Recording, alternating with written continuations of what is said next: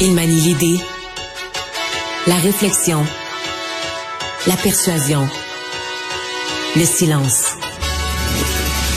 Mario Dumont. Informé, cultivé, rigoureux.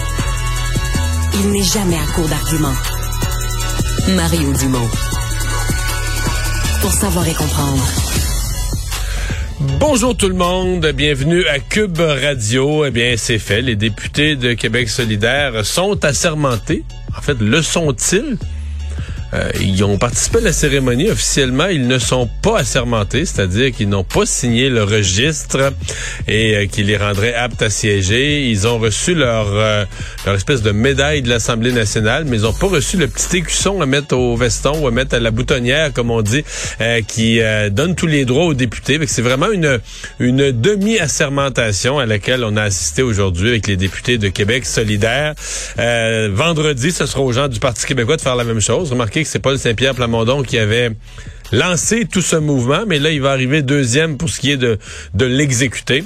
Euh, ce qui est loin d'être clair, c'est ce que ces partis feraient, mettons, euh, à 20, s'il n'y a pas une solution trouvée, à 24 heures de siéger. Dans le cas de Québec solidaire, j'ai bien l'impression qu'ils vont se ranger, là, que si à 24 heures de siéger, ils se rendent compte qu'ils pourront pas siéger à l'Assemblée nationale, qu'ils pourront pas entrer, mais ils vont prêter le serment vite, vite, vite. Et tout de suite, on va ah, rejoindre l'équipe de 100% Nouvelles. Mario Dumont. Alors, Mario, euh, Gabriel Nadeau-Dubois répond aux questions des journalistes. Quelle est sa stratégie pour convaincre les autres partis de ne pas prêter serment à l'endroit du roi Charles III? On va euh, écouter encore euh, la suite de ses réponses. Comme ça, ceux qui sentent, par exemple, qu'ils doivent le faire, ben ils pourraient prêter allégeance, puis les autres non. Est-ce que ce serait pas ça une espèce de porte de sortie? C'est ce que proposait le projet de loi de mon collègue Solzanetti, non pas de l'abolir, le serment à la couronne, mais de le rendre facultatif, justement dans une perspective de liberté de choix.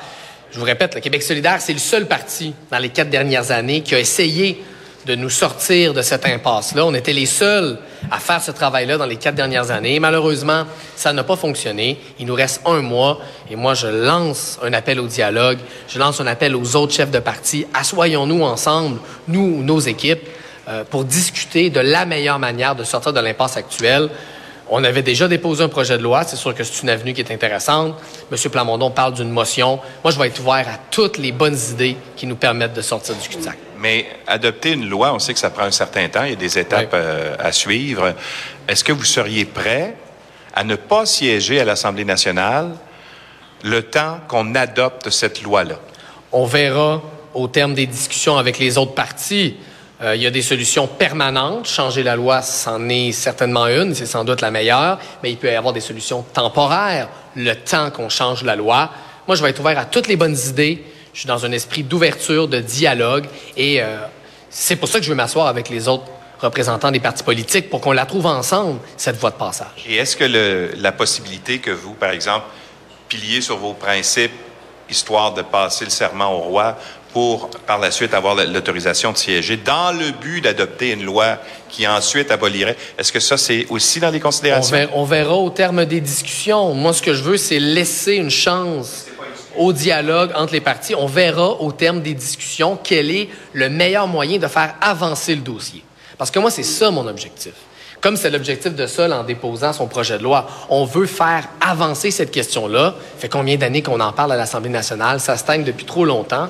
Et euh, moi, je veux que ça avance. Et donc, on verra, au terme des discussions avec les autres partis, quel est le meilleur moyen pour qu'enfin, on avance dans ce dossier-là au Québec. Vous aviez euh, ben, l'impression que vous vouliez ajouter quelque oui, chose. Oui, c'est parce que, en fait, le projet de loi que Sol a déposé avait un ou deux articles. C'est ça que j'essaie. Alors, c'est un projet de loi qui est simple qui donne le choix comme vous le proposez. C'est exactement ça.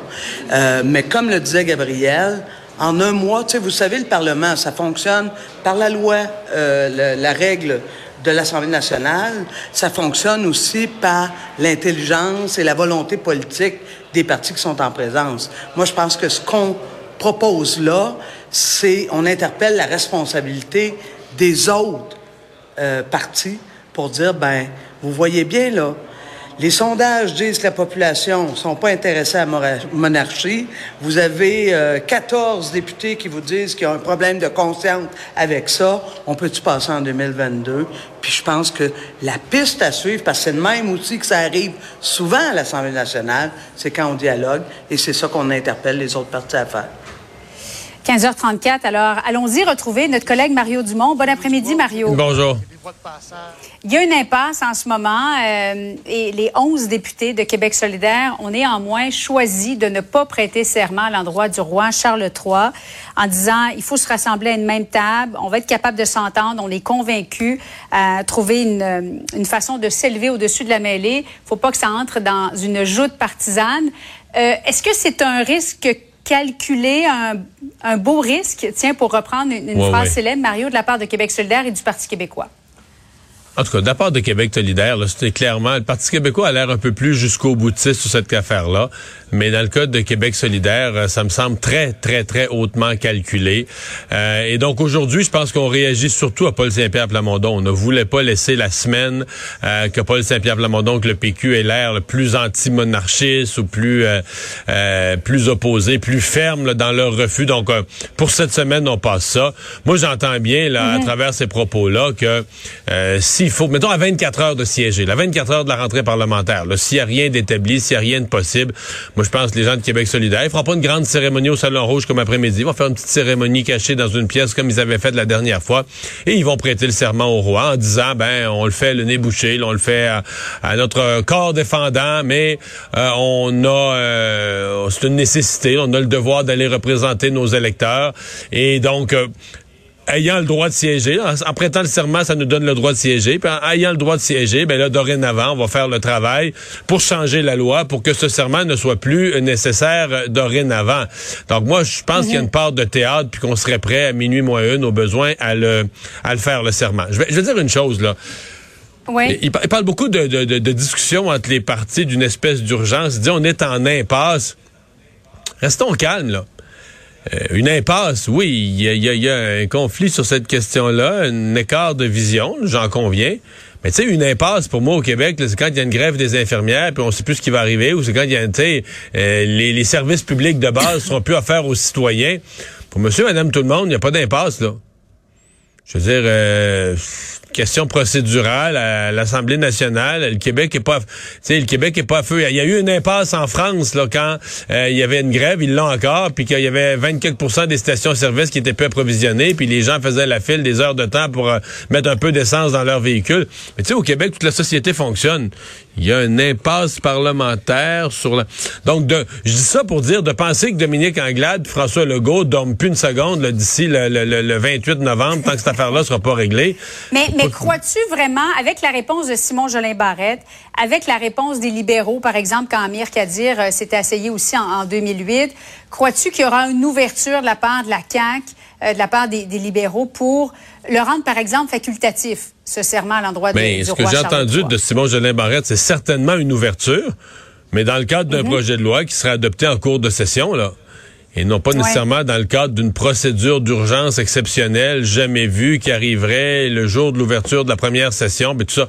Donc on, va voir comment ça se développe, mais euh, je, je, je j'ai bien l'impression, mais je pense qu'il y a quand même une probabilité forte que à, minuit moins une, là, qu'ils aillent prêter le serment. Il y avait, ce matin, je recevais le constitutionnaliste Patrick Taillon, lui arrivait une autre, tu sais, il y aurait d'autres voies de passage ou d'autres solutions. Il dit, par exemple, le secrétaire général de l'Assemblée ou le président une fois élu, quand il y aura un président au début de la session, pourrait décider qu'on n'enlève pas aux députés le droit de siéger, donc de s'exprimer en chambre, euh, ni leur mhm. paye, ni tous leurs droits, leurs bureaux, puis leurs accès au service du Parlement, mais on leur enlève leur droit de vote.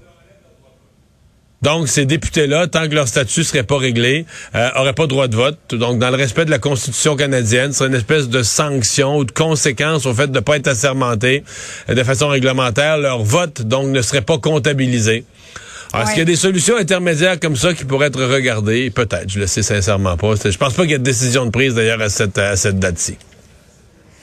Alors, euh, Éric Duhem, qui a pris la parole, c'était la première fois, là, euh, à moins que je me trompe depuis, euh, depuis un bon moment, pour dire que il y a 500 000 Québécois, plus de 500 000 Québécois qui ont voté pour le Parti conservateur et que sa demande d'avoir un bureau au Parlement était légitime. C'est ce qu'il demande au gouvernement de la CAQ. On va l'écouter ensemble, Mario. Monsieur Legault, s'il décide que la démocratie, c'est pas important, puis que 530 000 Québécois, ça vaut rien pour lui, il va subir les conséquences de ses actes. Puis s'il pense que c'est dehors, puis c'est ici, puis qu'il faut manifester, puis qu'il faut sortir dans la rue parce qu'il n'y a pas de place pour lui, parce qu'il n'est pas assez démocrate pour nous laisser entrer à l'Assemblée nationale, ben il subira les conséquences de ses décisions. Je vais subir les conséquences, ça veut dire que les gens vont, vont, vont, vont se manifester autrement. Moi, je pense que dans une démocratie, il faut que les voix soient entendues à l'intérieur des murs du Parlement. Qu'est-ce que tu penses de sa demande, Mario? Bien, la première chose que je pense, c'est que ça exprime énormément de respect envers nous, les médias. Euh, et puis je suis content d'entendre ça parce que souvent ces partisans puis ces gens là, qui le supportaient, on voyait des logos sur les réseaux sociaux, des logos au Parti conservateur, Éric Duhem, puis ils nous insultaient, mhm. puis ils nous traitaient de ci, puis tout ça, puis ils nous menaçaient. Alors là maintenant, tout à coup, c'est un respect immense envers les envers les médias parce que il y aura pas le droit de parole au Salon Bleu. Là. la place qu'il veut à l'intérieur de l'Assemblée nationale, c'est pour avoir accès aux lutrins, aux salles de point de presse, etc. Donc, euh, ce qui me concerne, c'est une, une, excellente euh, une excellente nouvelle. Et je pense que ça demande des pas euh, pas illégitime. C'est pas c'est pas débile de penser que dans l'ensemble des, des espaces de ce gros édifice, on puisse réserver une place à un chef de parti qui représente une portion euh, aussi importante de la population. Puis sincèrement, je pense que bien des journalistes souhaiteraient ça aussi parce que dans les faits, tu sais comment nos collègues courent euh, Alain Laforêt, Claudie Côté, comment ils courent à gauche et à droite pour couvrir un projet de loi, une autre affaire, une motion, la période de questions, un point de presse de Québec solidaire, un autre point de presse du Parti libéral. Alors, si Éric Duhem, à qui on va vouloir donner une place, parce qu'en termes de, il y a une légitimité, il faut donner une place à son langage et à son, mhm. à son discours, à sa façon de penser, à sa façon de voir les choses, pour laquelle 500 euh, 000 personnes ont voté. Mais là, sinon, il va falloir toujours que les journalistes, ils vont réserver des salles à l'hôtel, je sais pas, mais en face, l'hôtel, l'autre bord de la rue. T'sais, les journalistes vont courir. Euh, c'est totalement inutile de faire faire ce déplacement-là aux journalistes qui sont déjà à course. Donc, il y a tout à fait une logique à ces, euh, à ces demandes. Bon, la menace des manifestations c'est à voir. C'est pas nécessairement l'affaire qui me plaît le plus dans tout ça, mais sa demande, elle, est, euh, elle est certainement légitime. Puis, il va nous amener des points de vue intéressants. Regarde aujourd'hui sur la formation du Conseil des ministres. Là. Il est complètement ailleurs. Pendant que les autres parlent rien que de serment, lui, il met en garde François Legault contre un, Conseil des ministres trop gros, trop nombreux, trop de limousines, etc. Mario, on va suivre ça de près. Conseil des ministres, d'ailleurs, la formation euh, du cabinet. Demain, émission spéciale à compter de 13 h Merci beaucoup, Mario. bon après-midi.